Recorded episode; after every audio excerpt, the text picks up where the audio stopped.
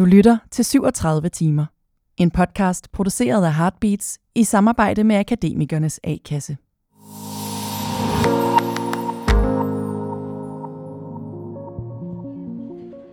Der var et tidspunkt, hvor vi var nogle stykker øh, fra Folketinget, som tog til Libyen for at besøge den nye libyske regering efter den revolution, der havde været dernede. Og da vi så kom hjem, så fokuserede Ekstrabladet udelukkende på, at øh, jeg havde en rigtig flot rød taske med. Mulberry, tror jeg, mærket var. Og jeg kan huske, at jeg efter det, hvor jeg havde været partiformand i lang tid, hvor vi var taget ned på en meget alvorlig mission for Danmark med udenrigsministeren og en delegation fra Folketinget, tænkte, det bliver aldrig anderledes. Det bliver aldrig anderledes. Det at være kvinde, det at have en taske, det er stadig det, de har mest lyst til at skrive om. Og det var der, det gik op for mig, at det var mit køn, der var den største udfordring i forhold til at vinde valg i Danmark. Du kan udmærket godt høre, hvem jeg har i studiet i dag. Og du har formentlig flere gange hørt hende fortælle om konsekvenserne ved at være landets første kvindelige statsminister. Men i dette afsnit, der skal vi også tale om personlighed på jobbet.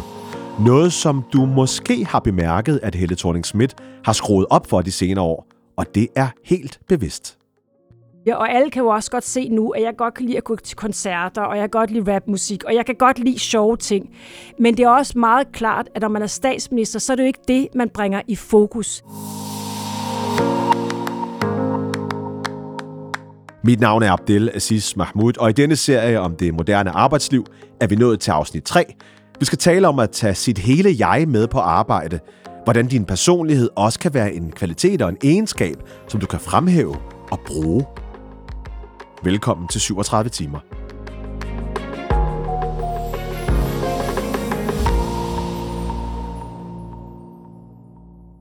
Når jeg visualiserer hvad jeg tror er dit arbejdsliv i dag, kontra ja. det, som jeg tror, en statsminister gjorde, ja. så, så ligner de to dage ikke hinanden ret meget i dag. Kan du selv beskrive forskellen? Det, det at være statsminister, det er jo at være i, i borgernes tjeneste, og i parlamentets tjeneste, og i statens tjeneste hele tiden. Og det vil sige, at alt det, jeg laver som statsminister, det er jo øh, det, som en statsminister skal løse opgaver, og det er rigtig meget. Det er at få øh, regeringen til at kunne enes, det er at skaffe flertal over i Folketinget, det er at lægge politik frem, som vi har sagt, vi vil lægge frem, det er at lave lovprogram, det er at forhandle ting igennem, øh, det er alt det, ud, alt det som vedrører øh, uden, ud, udlandet. Mm. Så det er rigtig mange forskellige ting. Men det er sådan meget klare opgaver, øh, plus alt det løse, kan man mm. sige, mm. som øh, man skal løse som statsminister. Og det fylder hele dagen og lidt til, vil jeg sige. Mm. Øh, men det, jeg laver nu, det er jo meget mere frit, fordi jeg nærmest bestemmer øh, helt selv, hvad jeg vil. Jeg har ikke nogen, der lægger min kalender. Jeg gør alting selv, og det er, det er noget helt, helt andet, ja. det jeg laver nu. Og mit liv nu er helt, helt anderledes. Det, jeg godt kunne tænke mig at tale med dig om i dag, det er det her med at, at bruge øh, sig selv, sin personlighed, sit hele jeg i sit arbejde. Ja. Øhm, der bliver talt meget om, om diversitet. Øh, det gjorde der sådan set også, da du blev statsminister, mest på grund af det historiske aspekt i, at du var Danmarks første kvindelige. Men det, jeg selv har savnet måske at høre lidt mere om, det er, hvornår det blev brugt godt. Fordi vi har lige øh, hørt for ikke så mange måneder siden, øh, hvordan det blev brugt imod dig. Ja. Øh, men det, jeg godt kunne tænke mig i løbet af i dag, det er at tale med dig om, om, om ja, diversitet, og især måske personlighed i virkeligheden også. Det, som vi kommer med alle sammen. Ja, men det tror jeg er rigtig vigtigt, at vi ikke undervurderer, at vi ikke kommer ind på arbejdsmarkedet som helt homogene maskiner. Og i gamle dage, der var det nok sådan, at der var en, en eller anden form for model for, hvordan man skulle være på arbejdsmarkedet. Da jeg kom ind på arbejdsmarkedet, som jo er 100 år siden, der var det ligesom os, der kom ind og var anderledes, fordi vi var kvinder, eller mm. måske folk, der var brune, eller et eller andet havde anden religion. De skulle ligesom passe ind i den her model af mænd, hvide mænd med jakkesæt, som sagde ting og gjorde ting på en bestemt måde, som havde den samme humor, som var meget, meget ens. Så der var ligesom en majoritetskultur, som alle os, der kom ind med diversitet i os skulle passe ind i. Og det kunne man så gøre mere eller mindre. Øh, men jeg vil våge den påstand, at vi gjorde rigtig meget for at forsøge at passe ind i den kultur, der var dengang, som jo var en majoritetskultur, hvor man skulle være på en bestemt måde.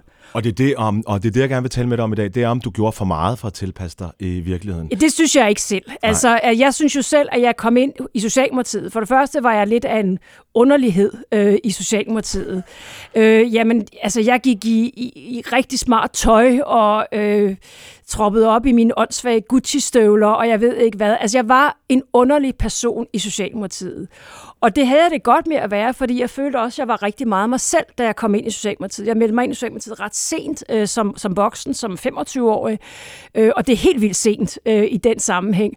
Og jeg synes, at jeg kom ind med hele min personlighed. Så jeg, jeg følte egentlig ikke, at jeg, da jeg kom ind i Socialdemokratiet og skulle gøre mig gældende, blandt andet blev jeg valgt til Europaparlamentet, at jeg skulle lægge låg på mig selv. Øh, det, det følte jeg ikke, jeg skulle gøre. Jeg følte heller ikke, jeg, jeg skulle gøre det, og jeg havde heller ikke lyst til at gøre det. Og jeg, jeg synes heller ikke, jeg gjorde det. Øh, så jeg kom ind med meget store dele af min personlighed i Socialdemokratiet, og blev også valgt med det, synes jeg og lagde det egentlig aldrig fra mig, øh, og lavede egentlig ikke særlig meget om på mig selv.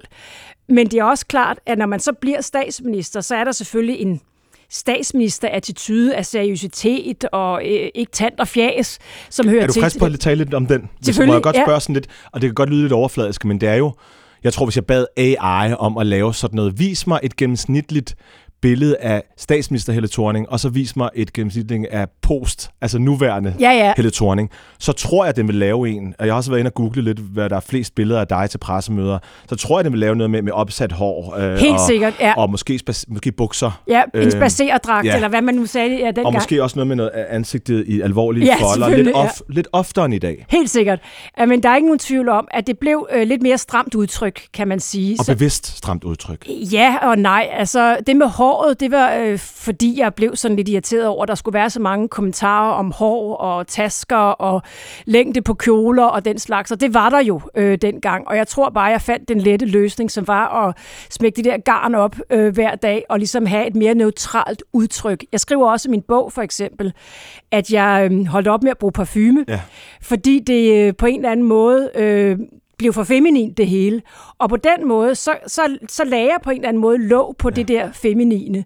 Men når du spørger om min personlighed, så tror jeg ikke, jeg lagde specielt meget låg på min personlighed. Men det er klart, at da jeg ligesom skulle til at være statsminister, og var formand for Socialdemokratiet, og gerne ville være statsminister, så blev der en mere stram fremtoning. Mm. Og det sjove er jo faktisk, at lige den dag, hvor jeg blev statsminister, der mødte jeg frem med løst hår, Øhm, og det billede, der er taget af mig, det bliver nemlig taget på de, en af de første dage, øh, da jeg var i statsministerkontoret, der har jeg løst hår. Okay. Og siden da havde jeg nærmest løst hår. Så det er ikke, altså jeg, jeg, jeg vækstede i hvert fald mere ja. end, end før. Og der er jo meget med kvinder og deres hår. øh, det er der i det hele taget globalt, hvordan kvinder arrangerer deres hår i forhold til de omstændigheder, mm. de er i. Og jeg vil godt gå til bekendelse og sige, jo, der, det blev med et mere stramt udtryk i de år op til, at jeg blev statsminister, og så blev det lidt mere loose efterhånden. Og nu er det jo noget helt andet. Nu er det jo bare som... Synes du det? Synes du, Mette Frederiksen er noget helt andet? Nej, jeg synes, jeg er noget Nå, helt du andet. Er, ja, det, nej, nej, det er nej, med dig i. Nej, Mette er jo Men samme, rollen... Ja, Mette har jo meget samme udtryk, som jeg havde på et Lige tidspunkt. Præcis. Ja. Og det er jo en rolle, og, og nu sagde du selv øh, øh, ja. en kasse, som er jo, hvad kan man sige, unik. Altså, der er en, der har den af gangen, ja. øh, og, og ingen andre i det her land. Nej. Øh, og man ved kun, hvad andre har gjort før en. Og så kan man definere den. Det, at du har skulle tænke så meget, øh, eller i hvert fald overvejet ting som parfume, og, og hår i knold eller ej, eller buksedragt. Øh. Men du skal tænke på, at man tænker ikke så meget over det. Okay. Og jeg har jo aldrig haft en stylist eller noget, så det... Vil du gøre det i dag? Vil du, vil du, hvordan vil du være statsminister i dag i udtryk? Øh, altså nogenlunde på samme måde. Er det rigtigt? Ja, nogenlunde på samme måde. Også fordi hvis du kigger på billederne, jeg synes ikke, det var så stramt. Jeg synes, jeg var mig selv rigtig meget. Altså, jeg havde ledernederdel på og høje sko. Og, altså, jeg følte egentlig, at jeg var i god, i god kontakt med mig selv. Øh, og så nogle gange var håret sat op, fordi det er en meget seriøs øh, fremtoning, man så får. Men det var ikke noget, jeg tænkte så meget over. Det er bare noget, der skete. Og jeg, jeg føler egentlig, at jeg selv havde mig selv med hele tiden. Men jeg synes også, det er vigtigt at sige, at selvfølgelig var der sådan lidt, lidt mere stramt, end det, jeg gør nu. Og jeg tror også, reaktionen nu, nu har jeg bare på det, jeg har lyst til, og det, der er praktisk, øh, når man cykler rundt i byen og den slags, så lever også et andet liv. Mm. Øh, og det betyder, at jeg, jeg er lidt mere fri i min fremtoning. Og jeg arbejder jo heller ikke altid med seriøse ting, mm. og, og det betyder også, at de billeder, man ser af mig, der er jeg måske til koncert, eller mm. laver et eller andet, der er sjov, og det bliver bare lidt mere, lidt mere sjov. Og masser af de ting, jeg laver nu, kunne jeg ikke lave dengang, fordi jeg havde ikke tid, og det ville også se useriøst ud, hvis du står til en koncert med suspekt, mens der er et eller andet alvorligt, der foregår politisk. altså helt ærligt. Ja. Hvor er det godt. Øhm, men, men lad os blive det, nemlig substansen, som handler, ja, nu taler jeg om personlighed, men, men i de her år, det ved du, fordi du selv er en del af den debat, taler man om identiteter og, og diversitet, inklusion på arbejdspladser, ja. og hvor vigtigt det er. Øhm, og, og et af ja, det historiske aspekt i, at du var øhm, den første kvinde, men er det ikke endnu vigtigere, at du så også øh, brugte det, og, og, og at folk ikke brugte det imod dig? Altså, at du i virkeligheden gjorde noget, som en mand ikke ville have gjort. Kan du, kan du huske, at du på et tidspunkt har gjort det? Jeg som... synes ikke, det vigtige er, om man gør noget, en mand ikke ville have gjort. Det synes du ikke? Nej. Du synes ikke, det er det, diversitet handler om? Nej, det synes jeg ikke. Jeg synes, det er vigtigt, at vi kommer med alle vores forskellige livshistorier og bidrager til, øh, øh, og til de beslutninger, der skal træffes. Og jeg køber ikke ind det her med, at kvinder er bedre end mænd, eller nødvendigvis har andre kvalifikationer per definition. Jeg har nogle meget mandlige øh, karaktertræk, og jeg har også nogle meget kvindelige karaktertræk. Og det tror jeg, mange af os bærer rundt på. Ja. Det, jeg synes er fantastisk, det er, hvis alle de her karaktertræk og alle de forskellige dele af os selv kan få lov til at spille en rolle, når vi møder frem på vores arbejdsplads, uanset hvad vi laver. Og der føler jeg egentlig, at, øh, at det er der plads til, men det kræver, at vi giver hinanden plads. Mm. Og at den majoritetskultur, som eksisterer rigtig mange steder, jeg kommer også rundt på mange danske arbejdspladser, at den majoritetskultur på en eller anden måde forstår at tøjle sig selv lidt for at give plads til øh, forskellige diversitetskulturer, der kommer ind på de danske arbejdspladser. Og der tror jeg ikke, vi er specielt langt i Danmark. Og det er også det, som, som jeg snakker rigtig meget om, også til virksomheder, at de skal være bedre til at finde ud af, hvad er majoritetskulturen her? Og hvor dygtige er vi egentlig til at åbne op for, at andre menneskers eller minoritetskulturer, diversitetskulturer diversitetskultur har plads på den her arbejdsplads. Men er du enig i, at netop hvis man så siger for eksempel, at man har en eller anden parameter, som at vi, vi mangler nogle kvinder på den her arbejdsplads, eller vi mangler nogen med en anden baggrund, eller vi mangler nogle ældre, eller noget andet, at så skal man jo også være bevidst om, det gør vi jo, fordi de kommer med noget andet også. Præcis. Ja. De kommer med deres livshistorie. Ja. Så det nytter ikke noget, at vi får en, ja, en kvinde ind, eller en brun person ind, som opfører sig som mig som, som leder, altså gør, har gået på samme uddannelse, gjort præcis det samme, præcis. taler altså, med samme sprog. Det, det, så er det jo lige meget. Så er det næsten ligegyldigt. ja. men alligevel ved at våge den påstand, at hvis der kommer en, en person ind, øh, en brun person, mm. eller med en anden øh, kulturbaggrund, religiøs baggrund, så kommer de med nogle andre erfaringer. Der er næsten ikke nogen mennesker, som ikke er hvide, som ikke har en anden erfaring med. En erfaring om oplevet racisme, en erfaring om op, øh, oplevet forskelsbehandling, øh, fordomme om dem. Øh, det, det tror jeg faktisk alle mennesker, som ikke er hvide i Danmark, har oplevet.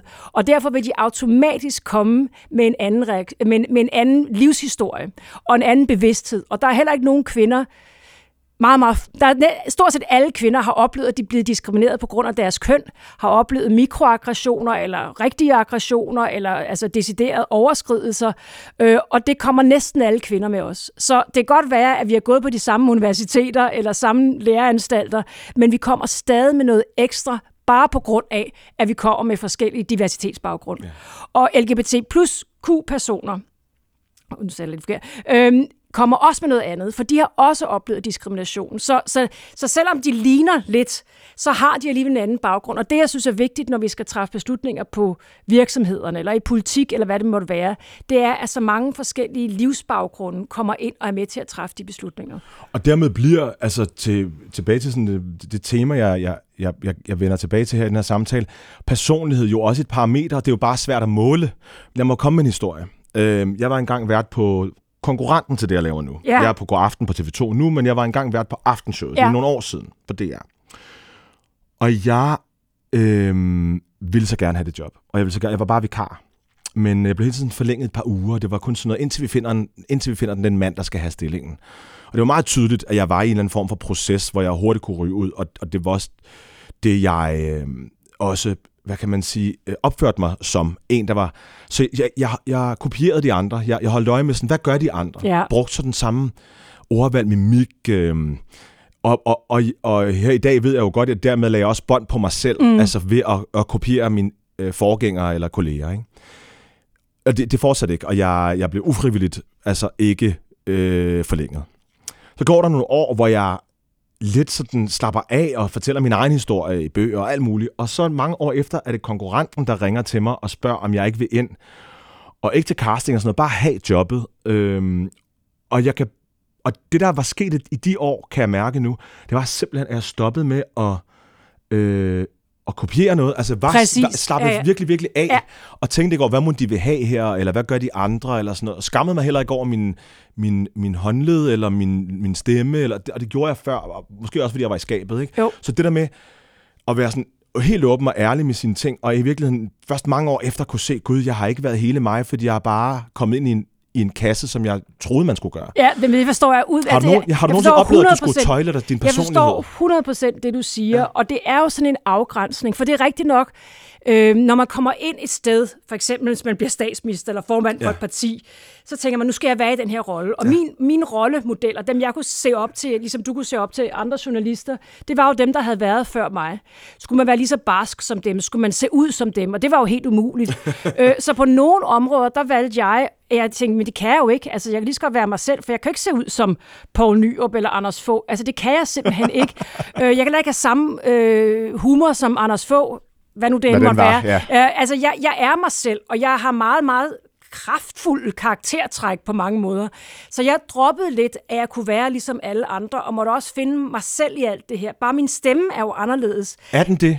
Ja, min stemme er jo anderledes end mændenes. Nå, jeg tror, du Øh, mener, altså- du har lavet om, du har lavet om på den. Jamen, den, er også, den har jeg lært lidt dybere, og den er blevet lidt dybere. Den var statsminister dyb, eller hvad? Den blev Ja. ja. statsminister dyb. Øh, så det var også en, en, en måde ligesom at passe ind. Ja. Så, så jo, jeg kan sagtens genkende det her med, at man siger, hvordan opfører ja, vi os her? gør man? Øhm, og, men at man faktisk bliver rigtig god, og andre kan relatere til en som menneske, når man bliver mere fri. Og det er jo også en klassiker, det er det sikkert også for dig, at når folk møder mig, også da jeg var statsminister, møder mig i virkeligheden, så siger de, at du er meget sødere i virkeligheden. Fordi man får et lidt strammere udtryk, når man er på tv, eller taler om alvorlige ting, eller hvad det måtte være. Men jeg tror, jeg forsøgte at bare finde en balance. Jeg opgav og ligne de andre. Jeg gik i farvestrålende tøj, øh, gik i nederdel, altså gik i anderledes tøj, fordi jeg er anderledes. Jeg vil ikke møde op i en blå skjorte og et sort jakkesæt som alle de andre, for jeg kunne ikke være dem. Og derfor kunne jeg lige så godt være anderledes. Så du ser tit kvinder i store sammenhæng, altså vælger de altså en eller anden sindssyg øh, farve at tage på, fordi at de ligesom erkender, at de alligevel er anderledes end den flok, de er iblandt. Mm.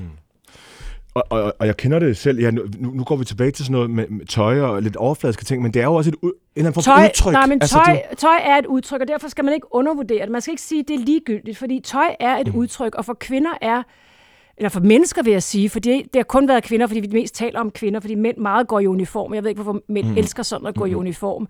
Men, men for kvinder er tøj et udtryk, som også udtrykker deres humør, deres personlighed, det de gerne vil være den dag. Det er et udtryk, og det synes jeg, man skal have respekt for, at det er et udtryk. Kvinder har forskellige farvede negle, alt efter hvad der skal ske, eller har noget andet tøj på den ene og den anden dag. Så for kvinder er det et personligt udtryk, som også udtrykker, hvad de gerne vil den dag. Og jeg vil godt Uanset- sige, ja. jeg, jeg har ikke nogen problemer med, at når man bliver statsminister, eller når man skal sidde mm. i et tv-studie, som du gør, at man så tager noget pænt tøj på. Mm-hmm. Men det, jeg har problemer med, det er, at det altid skal være det samme. Ja. Øh, altså, jeg synes, vi, man skal ligesom vurdere, hvad synes man selv er det pæne tøj til den lejlighed. Og vi skal have langt bredere vurderinger af, hvordan kan man møde frem på en arbejdsplads og stadig se seriøs ud, men ikke alle sammen behøver at ligne hinanden. Jamen, jeg er fuldstændig enig, og, jeg, øh, og nogle gange føler jeg, at jeg begrænser øh, mig selv, fordi jeg, jeg synes, jeg skiller mig ud i forvejen. Altså, du ved, for, jeg synes, jeg larmer for meget i min... Når du tænder for skærmen, så er jeg den eneste mørke, og det, nogle gange tænker jeg, prøv lige at høre, kan du ikke bare acceptere det vildt benchmark i sig selv, og så er du homo oven i det, så du, hvorfor Ja. fanden vil du også have smykker på? Altså, Ja, du ved, ja. du er mand, altså, men, Men jeg kan bare ikke synes- lade være med at tage smykker på. Nej, jeg kan men det ikke synes jeg heller ikke, man skal. Og det er nok også min pointe, at jeg synes jo, at bredden skal, skal defineres helt anderledes. Øh, og jeg, jeg tror jo, at der er mange, der siger til mig, kan du ikke snart stoppe med alt det der feminisme, du går og taler om? Øh, kan du ikke snart holde op med at tale om? Er vi ikke kommet i mål nu? Men vi kan aldrig få for meget feminisme, fordi det næste i alt det her, det er, at noget af feminismens tankesæt bliver uddelt til mændene. Og jeg synes jo, det er sjovest at være på arbejdsmarkedet, hvis man kan møde frem med hele sin brede personlighed. Ja. Og det kan godt være, at du i hvert fald øh, siger i dag, du gjorde så meget, du kunne for at bruge din personlighed i dengang, du var statsminister. Men vi ved også i dag, øh, kvæg blandt andet den dokumentar, øh, du var aktuelt, et portræt af dig som statsminister, hvor, hvor meget du blev vejet øh, på, på symboler og på, på udtryk, og, og, og måske fordi du var den ja, første. Øh, jeg håber, vi bygger videre, og vi ikke sådan starter forfra. Men, men øh, mit spørgsmål er, hvis nu det var nu, du skulle træde ind, vil du så gå til, du sagde lidt, at du, du, du vil være mere seriøs, ja, men vil, du, vil det være en anden helle? Vil det være denne her øh, Jamen, jeg synes jo, det er den samme helle. ja, det ved på, jeg godt. Husk på, dengang men... blev jeg kritiseret for hår, for dyre tasker, sko, alt bliver kritiseret. Og jeg lavede jo ikke om på det. Det var ikke sådan, at jeg Nej, begyndte klart. at købe en, en, en anden taske, Nej. end jeg godt kunne lide. Altså, jeg gik jo stadig med de tasker, og til mm. sidst så blev det sådan, det skal de sgu ikke bestemme-agtigt. Så jeg havde masser af den øh, tanke inde ja. i mit hoved, at det skal de ikke bestemme. De skal ikke bestemme, om jeg har lange negle, jeg har løst hår, om jeg går i en fancy taske, om den er lidt dyr. Altså, så jeg fik jo meget af det, så jeg, jeg kan ikke genkende billedet af, at jeg skulle have pakket det hele ned. Ja, så fuck det. Hvis du går med ja. på den præmis, så behøver ja. jeg ikke gentage den. Det er så fint. Det kunne ja. godt være, at du vil sige sådan, ja, jo, i dag er vi et andet sted, jeg vil nok tage gøre sådan og sådan, men det, du synes ikke, du pakkede dig? Egentlig ikke. ikke. Altså, jeg synes faktisk, at jeg kom med hele mit selv, og jeg synes, at jeg i hø- mm. højere grad end at pakke mm. ting ned, så havde jeg den der, det skal de fandme ikke bestemme attitude. Øh, og kom med det, øh, og også den måde, jeg var på, øh, tror også som leder faktisk, at jeg kommer med rigtig meget personlighed og grin og alt muligt andet, og det havde jeg ikke noget ønske om at pakke ned. Jeg tror, alle dem, jeg arbejdede sammen med, vil sige, at vi havde det super sjovt sammen, også selvom det var også hårde tider, men vi havde det sjovt. Så jeg føler ikke, at jeg pakkede min personlighed ned øh, som statsminister. Nej. Og jeg er også glad for, at jeg ikke gjorde det, fordi jeg synes ikke, det var nødvendigt at gøre det. Det man øh, ved øh, viser virkelig alle øh, målinger øh, på om diversitet på arbejdspladser. Det er simpelthen, at det kan mærkes på bundlinjen. Ja. Altså, og, eller på resultater. Øh, at man tænker, øh, ser tingene på en ny måde. Du sagde det selv. Selv hvis du nærmest er identisk med dine kollegaer, så bare det, du har et eller andet, stikker ja. ud, vil du øh, måske udfordre, eller, eller, eller bare have erfaret noget andet, bruge ja. et andet sprog. Og det kan til sidst mærkes på bundlinjen, så der er ikke nogen grund til ikke at omfavne, at uh, fokusere på, uh, at din arbejdsplads eller dine kolleger skal ikke ligne dig. Lige præcis. Og også, altså jeg synes, der er en ting, som er utrolig vigtig i arbejdslivet, det er, at vi hele tiden vokser og lærer noget. At vi hele tiden får nye indtryk, at, at ting er spændende, øh, at det er sjovt at være på, mm. på arbejdsmarkedet. Og det er noget, det jeg gør nu i min valg af mine opgaver, det er, at jeg vælger de ting, som jeg synes er sjove. Mm. Og at arbejde sammen med nogle mennesker, som jeg synes, jeg kan lære noget af. Og samtale med mennesker, som jeg synes, jeg kan lære noget af. Og det er også en del af arbejdslivet. Og hvordan kan vi lære maksimalt, hvis vi alle sammen ligner hinanden og øh, tager det samme lykra på, når vi tager ud på vores cykeltur hver eneste øh, søndag, og er samme alder og samme humor og alt muligt andet. Hvordan kan vi så lære noget nyt? Så jeg synes det der med, udover at det på bundlinjen ser ud til, at det også er effektivt, så er det også et spørgsmål om, hvor, hvor sjovt er det egentlig at gå på arbejde. Og det er lidt sjovere, når man får nye indtryk. Og så viser det sig jo åbenbart, at det ikke kun, at du øh, på din øh, arbejdsplads får nye idéer nødvendigvis, fordi nogen kommer med en anden baggrund. Det er faktisk også, fordi du selv opper dig, når der kommer en ind, der ikke Præcis. ligner dig. Du, gen, du sørger simpelthen for, at det er øh, bulletproof, det du serverer, fordi vedkommende skal kunne forstå det i det indforståede sprog, du ellers har haft normalt. Det er faktisk ret spændende. Det, er, det synes jeg er en utrolig god pointe, at man er også nødt til at blive dygtigere selv. Og man er det, der også sker, det er, at alle kan jo godt lide at være i deres comfort zone. Grunden til, at folk er så bange for nye slags mennesker, eller ting, de ikke rigtig forstår, det er, at vi har det jo alle sammen rigtig godt, når vi er i vores comfort zone. Det er derfor, vi godt kan lide at sidde derhjemme sammen med vores familie eller venner, vi kender rigtig godt, så er alt i ro i vores krop. Hvis der så kommer nogen ind, som vi skal forholde os til på en ny måde, eller som vi ikke rigtig forstår, så skal vi ligesom være i en eller anden form for alarmberedskab, som kan være et virkelig vanskeligt sted for mange at være. Men det er også der, hvor vi kan blive dygtigere, fordi vi skærper os selv. Øh, så jeg, jeg forstår virkelig godt det der med, at når der så kommer nye mennesker ind, så skal man lige skærpe sig selv, blive en lille smule høflig og tænke lidt over, hvordan man snakker om tingene, øh, og blive lidt skarpere, og det kan være lidt ubehageligt, men det er jo også lige præcis der, hvor, hvor alle ligesom skærper sig selv lidt.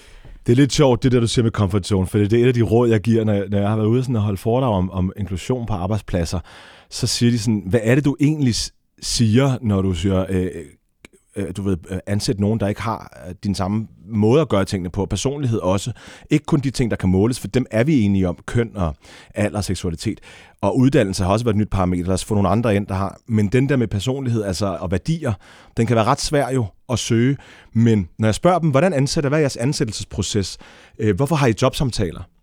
Øh, Så, er det sådan, så siger de, jamen det er jo sådan noget med, fordi det er jo sådan noget med kemi, så siger jeg, jamen altså, og, og hvad ender I så med? Jamen det er den, der vi har en god kemi med, eller hvad er kemi? Ja. Det er jo et sp- spej, altså en, der griner de samme jokes som Præcis. dig, en, der har, Ja. du ved, øh, men du har jo allerede, når du har inviteret en ind i det rum, i den jobsamtale, så har du jo vurderet, at de er kvalificeret.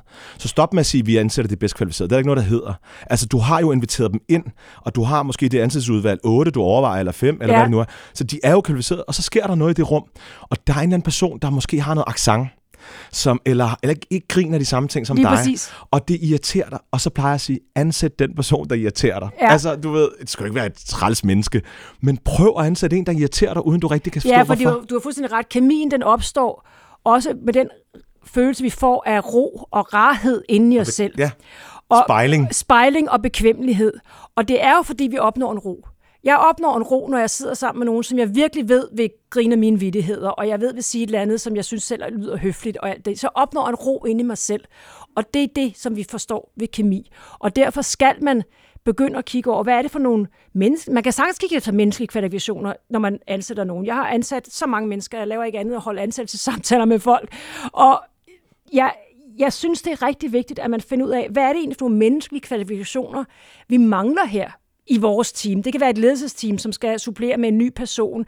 Der kan man godt spørge sig selv, hvis vi alle sammen er på en måde, måske mangler vi nogle andre menneskelige kvalifikationer i den her flok, øh, som, som jeg ikke nødvendigvis lige vil se ved en ansættelsessamtale, fordi det vil give mig en, en anden association, og jeg måske ikke hygger mig så meget, eller har det lige så rart, øh, fordi der kommer nogen ind, som måske er mere alvorlige, eller øh, taler langsommere, eller nogle ting, som, som jeg ikke forbinder med, med noget, som jeg, gør, jeg, gør, jeg har det rigtig rart i. Det er så sjovt, du siger det der med at tale langsommere også. Altså, i min branche bliver ekstroverthed belønnet virkelig meget. ikke? Ja. Og det er som om, øhm, og det, det er jo ikke udsagt, men, eller udtalt, men, men, men jeg kan bare se det, at dem, som folk roser eller siger, den nye medarbejder, sådan, det handler meget om, hvis de tager ordet først. eller Ja, hvis lige de kommer, præcis. Mens at det introverte... Øh, jo, øh, altså tænk en forfærdelig verden, hvis der kun var ekstroverte rundt om et Jamen, det ville altså, være helt fuldstændig forfærdeligt. Det ville være helt forfærdeligt. Jeg ansatte engang en, som sagde til ansættelsessamtalen, jeg er introvert, og det vil sige, at I skal ikke regne med, at jeg sidder med til alle julefrokosterne og sommerhyggebarerne osv., fordi jeg bryder mig ikke særlig meget om det. Og vi ansatte ham, fordi han nærmest sagde det. Ja. At han ligesom kom med, med alle hans kvalifikationer, men så kom han også og sagde, jeg er ikke den type, som, som er på den måde. Og det synes jeg var så sejt sagt. Øhm, fordi man også bekender kulør, men man siger også til arbejdspladsen, jeg tror, I har brug for mig alligevel. Ja.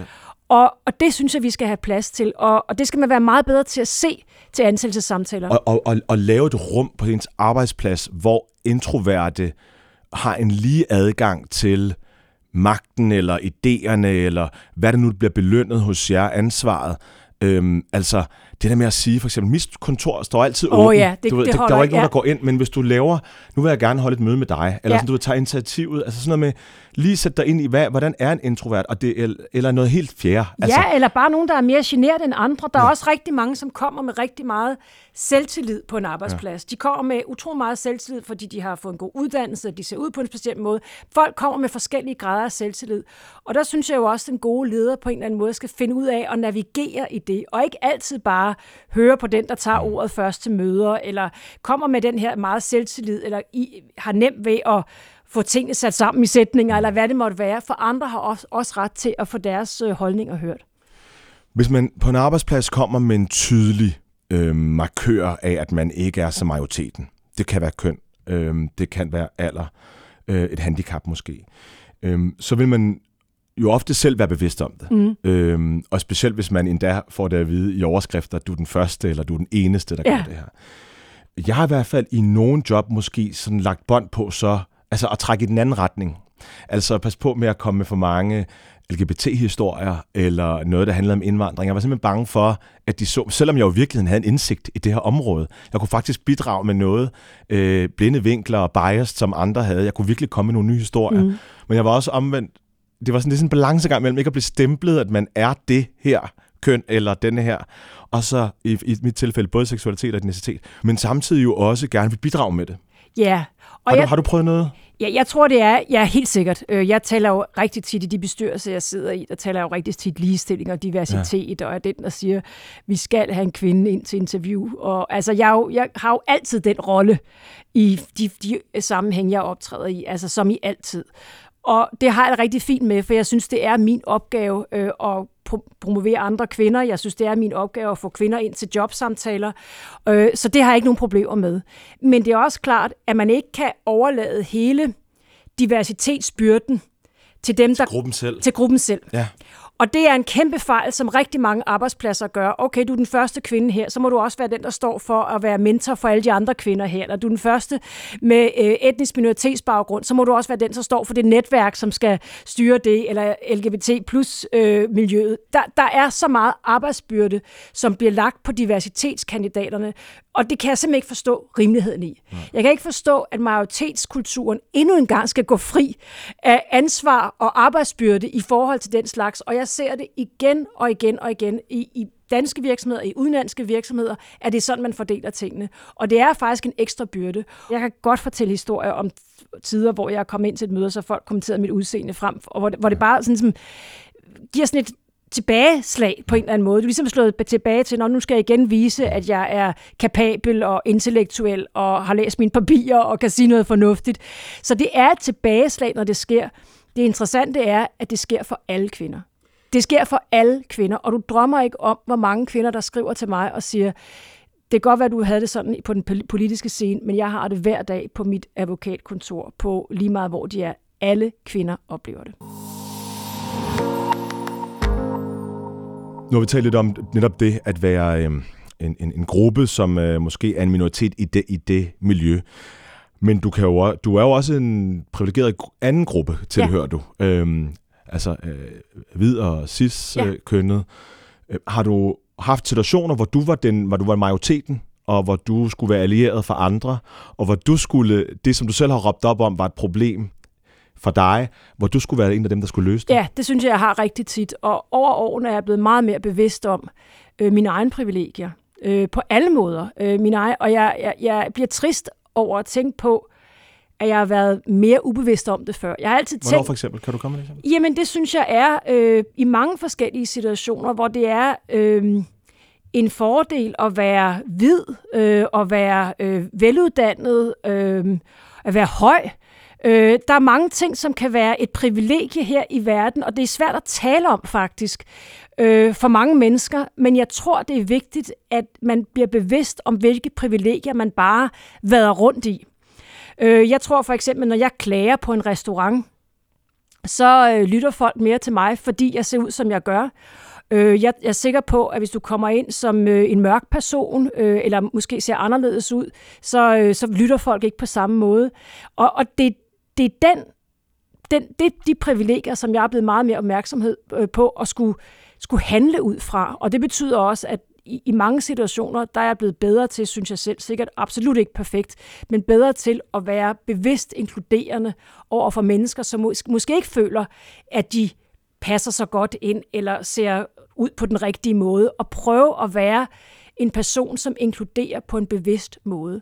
I mange år var jeg frustreret over selvfølgelig vinklingen i medierne, når det handler om etnicitet og indvandring og sådan nogle ting. Øhm, og så de historier, jeg selv fortalte, øh, handlede meget om, hvor, hvor synd det var for mig og for min familie. Øh, om at være anderledes. Altså, hvor var der dog meget øh, modstand og uforståelse, eller hvad det hedder, altså fra, fra naboer. Og... Men det, det vendte på et tidspunkt. Mm. Altså på et tidspunkt kunne jeg se, og det var nok, tror jeg, da jeg begyndte at få succes med min sådan med alt det der, jeg løb væk fra. Ja. Alt det, jeg skammede mig over. At jeg på et tidspunkt endte med at skamme over, at jeg skammede mig over det der, ikke? Over alt det anderledeshed. Og så er jeg vendt til at sige, at det, der gør mig anderledes, det gør mig unik. Altså, jeg, er sådan, jeg har mindre ondt af mig selv. Jeg synes faktisk, det er altså, fedt. Altså, jeg er taknemmelig for det. Det er virkelig, virkelig vildt at være nået så langt. Og også ærgerligt, at det skal bruge så mange år modsat. Har du, har du haft den der med, at, at du er gået fra at være sådan freaking træt af, at det bliver fokuseret på det, til at synes, det er en fordel. Det er en fordel, jeg har, det køn, jeg har. Jeg har altid synes, det var en fordel. Du har altid synes, det var en fordel? Fedt. Ja, og ja. jeg har altid følt mig godt tilpas i min personlighed, ja. øhm, og, og synes, den bidrog med noget, fordi den var anderledes. Og jeg har altid kunne se, særligt i Socialdemokratiet, at, at jeg var anderledes. Øh, og jeg har ikke tænkt, nu er jeg være mere som de andre, fordi jeg ville heller ikke kunne det. Men jeg har godt kunne se, at det skaber besværligheder. Jeg har sagtens kunne se, at det skaber besværligheder, men jeg har også tænkt, at jeg bidrager med noget anderledes, og det gør jeg stadig i de forskellige bestyrelser, jeg sidder Jeg bidrager med noget, der er anderledes. Nu bidrager jeg nogle gange, fordi jeg er en nordisk person, og de tænker, at de er helt anderledes, eller europæisk person lige frem. Øh, så jeg bidrager hele tiden med noget, som jeg kommer med i min fulde, øh, alt, alt hvad jeg er. Øhm, og, og det synes jeg, jeg er glad for, at jeg gør. Så jeg, jeg er glad for at være anderledes. Jeg er glad for ikke at passe ind i alle de der forskellige øh, bokse, man kan passe ind i. Og, og nyder faktisk også at være lidt anderledes i de forskellige forer, jeg optræder i. Men jeg kan sagtens forstå, at man kan gå og pakke det ned og blive irriteret over det. Og jeg synes, det er en balance, for jeg vil gerne snakke om det. Øh, jeg har også skrevet bog om det, lavet dokumentar om det, men jeg forsøger også at balancere det, sådan, så jeg ikke synes, det er en, jeg synes ikke, det er en offerfortælling. Det er en meget matter-of-fact-fortælling om den forskelsbehandling, der er i det danske samfund i forhold til kvinder, i forhold til queer-personer, i forhold til mennesker med anden religiøs baggrund, handicappede. Der er meget forskelsbehandling, og vi bliver nødt til at kunne tale om det, uden at os, der taler om det, skal føle, at vi beskriver os selv som ofre, for det gør vi faktisk ikke. Og man ja. kan både føle sig glad for det, og man, for at man er anderledes, og føle sig godt hjemme i det, men samtidig også sige, at det kommer selvfølgelig også med, med en pris, når man fastholder sin anderledeshed. Det synes jeg var rigtig godt sagt, det der. Det kan godt være, Helle Thorning, at du vil insistere indtil din død, at du altid har været dig selv, uanset om du var landets overhoved, eller i de værv, du bestrider nu. Men jeg kan i hvert fald huske en situation. Du har også været chef for min mand. Han var øh, personlig rådgiver. Sød Andreas. Ja, sød Andreas nemlig. Og jeg, håber, jeg tror ikke, han bliver sur over, at jeg lige citerer det her, men han, jeg kan huske noget i en retning af, at han sagde, at du skulle simpelthen kende hende i virkeligheden, hvad hun er i virkeligheden. Altså, det, du ved, han var bare sådan...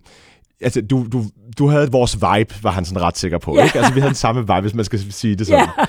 Ja. Øhm, og jeg tror, jeg forstår, hvad han mener i dag mere fordi i de år, seneste år har jeg set dig på en anden måde. Ja, det er klart, at jeg har en, en vibe. Øh, og det, jeg forstår godt, hvad øh, Andreas siger, og alle kan jo også godt se nu, at jeg godt kan lide at gå til koncerter, og jeg kan godt lide rapmusik, og jeg kan godt lide sjove ting. Men det er også meget klart, at når man er statsminister, så er det jo ikke det, man bringer i fokus. Fordi jeg igen sige, at folk ønsker ikke at se deres øh, statsminister stå til en øh, rapkoncert og flippe ud, eller være ved at dø og grine et eller andet sted. Det ønsker de ikke. Så det, jeg havde heller ikke tid til at lave alle de ting. øh, så det er jo klart, at det, jeg, det, der er sket i det senere år, det er ikke, at jeg lavede om på mig selv dengang. Det er, at jeg har fået lov til at folde mig ud mere. Sådan så offentligheden og alle har fået mere indblik i, bredden i hele thorning. Mm.